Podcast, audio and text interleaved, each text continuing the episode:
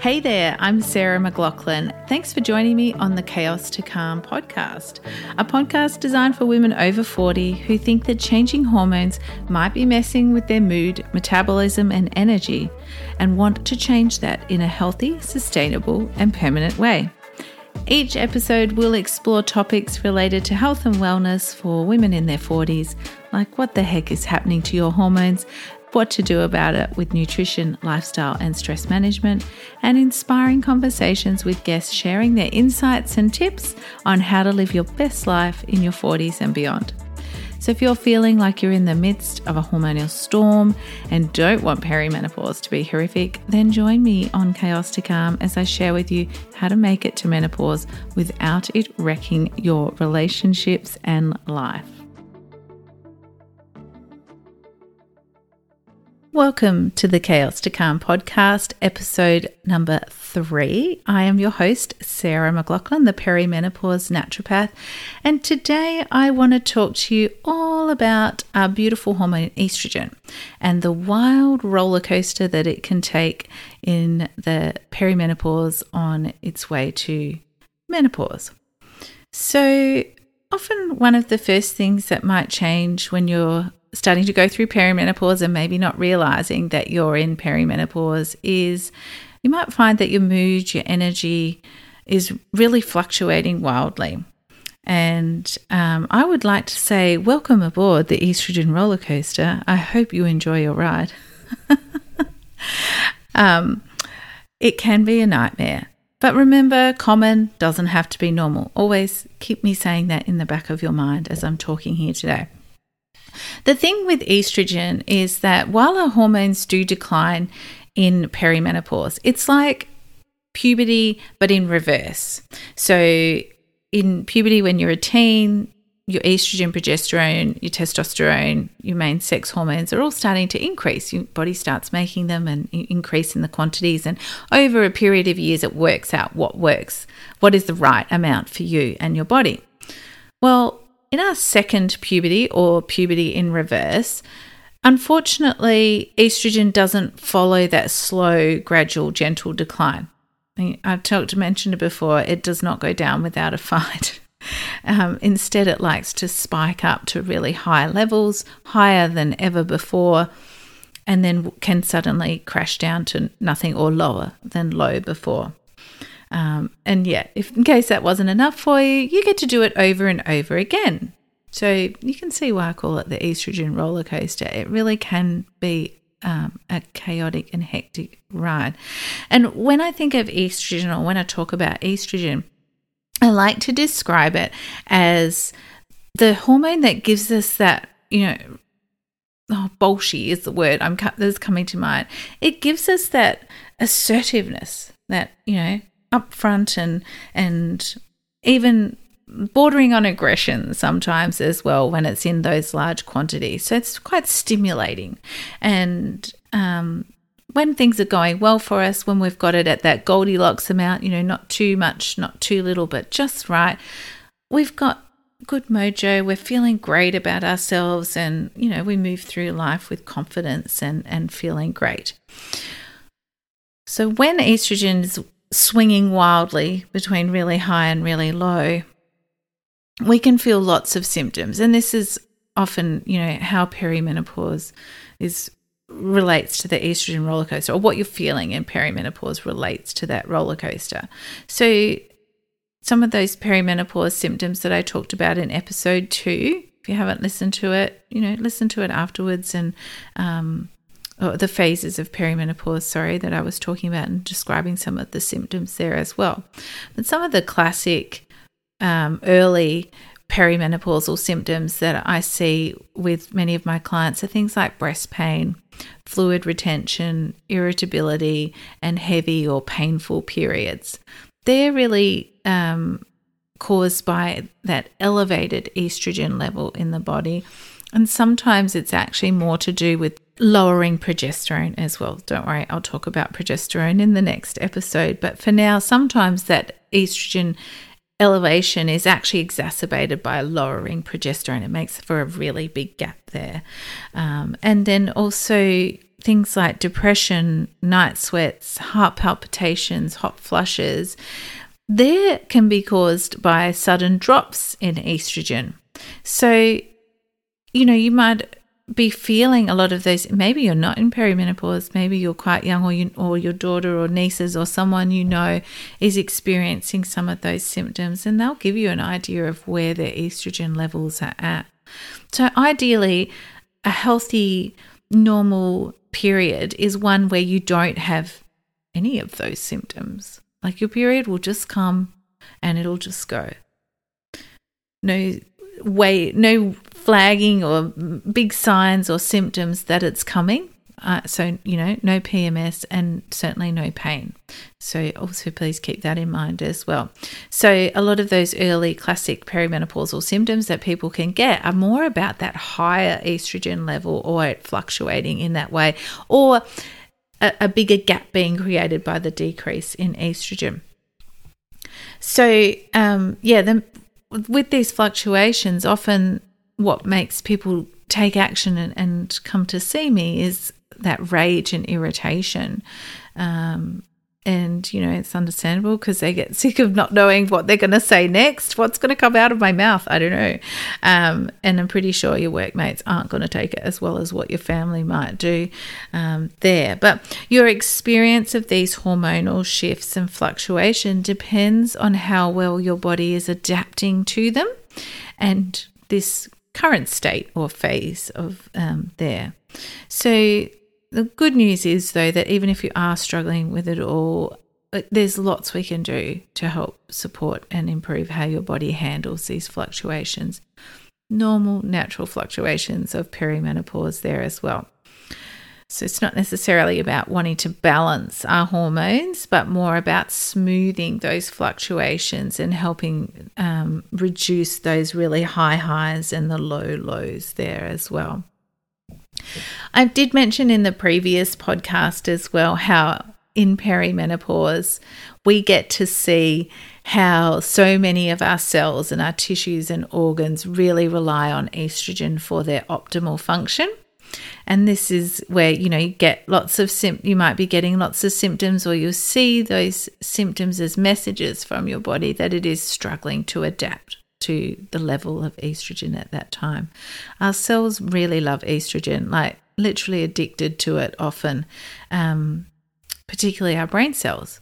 And so, this is part of the reason why you can get really bad brain fog, especially in the later stages of perimenopause when your estrogen's starting to get quite low.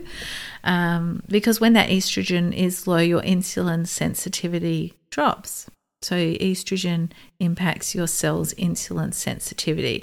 And your sensitivity is how responsive your cells are to the insulin, i.e., whether your body needs to shout, your pancreas needs to shout by making lots of insulin for your cells to unlock the channels that let glucose into the cells. So, when estrogen is low, that sensitivity to insulin drops, and it means that more of those channels that would let glucose into the cell remain locked. So, you end up with plenty of glucose in your bloodstream, but your brain cells are literally starving. They don't have the energy, the glucose that they need to make uh, energy and function, I think. And remember people's names and why the heck did I come into this room? So, yeah, when they can't do what they need to, well, you can't remember stuff. Um, you know, all those day things that you need every day to function. So that's why, you know, you really want estrogen to be like Goldilocks' porridge. Not too much, not too little, kind of just right. So the flow on effect, it's never just sort of one thing that happens there. We have those estrogen addicted cells. When estrogen's low, insulin sensitivity declines and the amount of insulin in your bloodstream increases, putting you into that fat storage mode. And your blood glucose level is elevated as well. Your body doesn't like that. It will do what it needs to to remove some of that glucose, turn it into fat cells, and drop it around your ab- abdomen.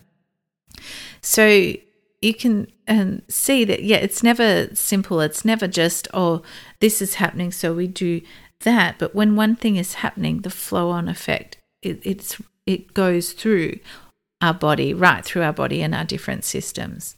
So it is important to work on calming that estrogen roller coaster, smoothing those fluctuations so it isn't like the Tower of Terror. Anyone else been to Disneyland?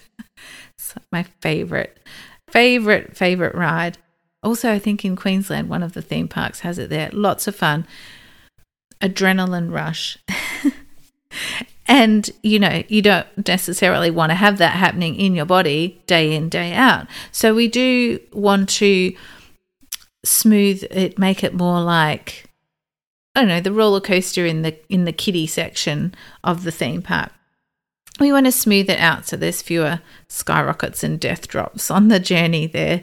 Um, so here's some of my simple tips to help smooth those fluctuations of estrogen and um, make it an easier transition or time through perimenopause to menopause. So, first up, we want to focus on our elimination of estrogen. We don't want to leave too much of it hanging around for too long, making mischief.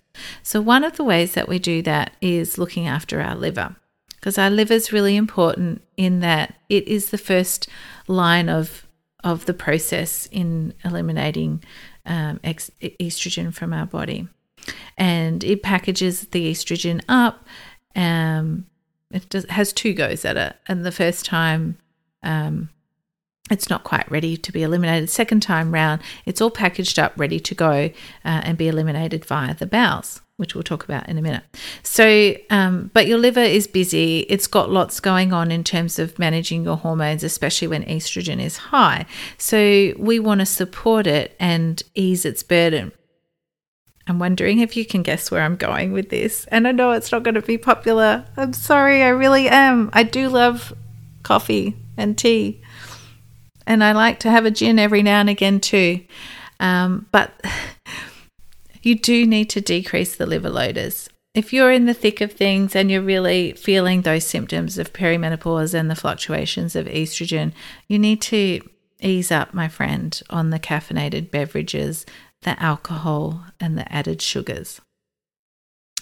Um, you can also add in bitter uh, greens like rocket and um, mustard leaves, mizuna, that kind of thing, radicchio uh, to support your liver function, but also sour tastes as well. Use a bit of vinegar, apple cider vinegar, or balsamic vinegar that doesn't have sugar in it. Those things are beautiful for helping support your liver function. Um, so, continuing on with estrogen elimination, we also want to make sure that you're able to eliminate it once it's all packaged up and sent to the bowel. So, daily bowel motion, please. Um, I want you to eat more plant foods and high fiber foods. So think pulses, legumes, awesome for hormone balance in perimenopause as well, the pulses. Drink plenty of filtered water. Um, I have a whole blog on water and how important it is and how to calculate what is effective for you. So go check out my blog, and um, in the show notes is where you'll find the link to go and see my blog. Um, and Avoid any foods that you know contribute to constipation. Sometimes in perimenopause, food intolerances and sensitivities can arise. Uh, there is a lot that we can do about that to help nourish and support your gut health. But in the short term, to help you use your bowels, you need to avoid those foods that you know are triggers. Um, and sleep and stress management really important for uh, estrogen elimination and, and supporting your bowels there as well. So the second or third thing that we're going to do is thinking about xenoestrogens. These are fake estrogens and they're adding more of a burden into your body and exacerbate that roller coaster, making the high even higher.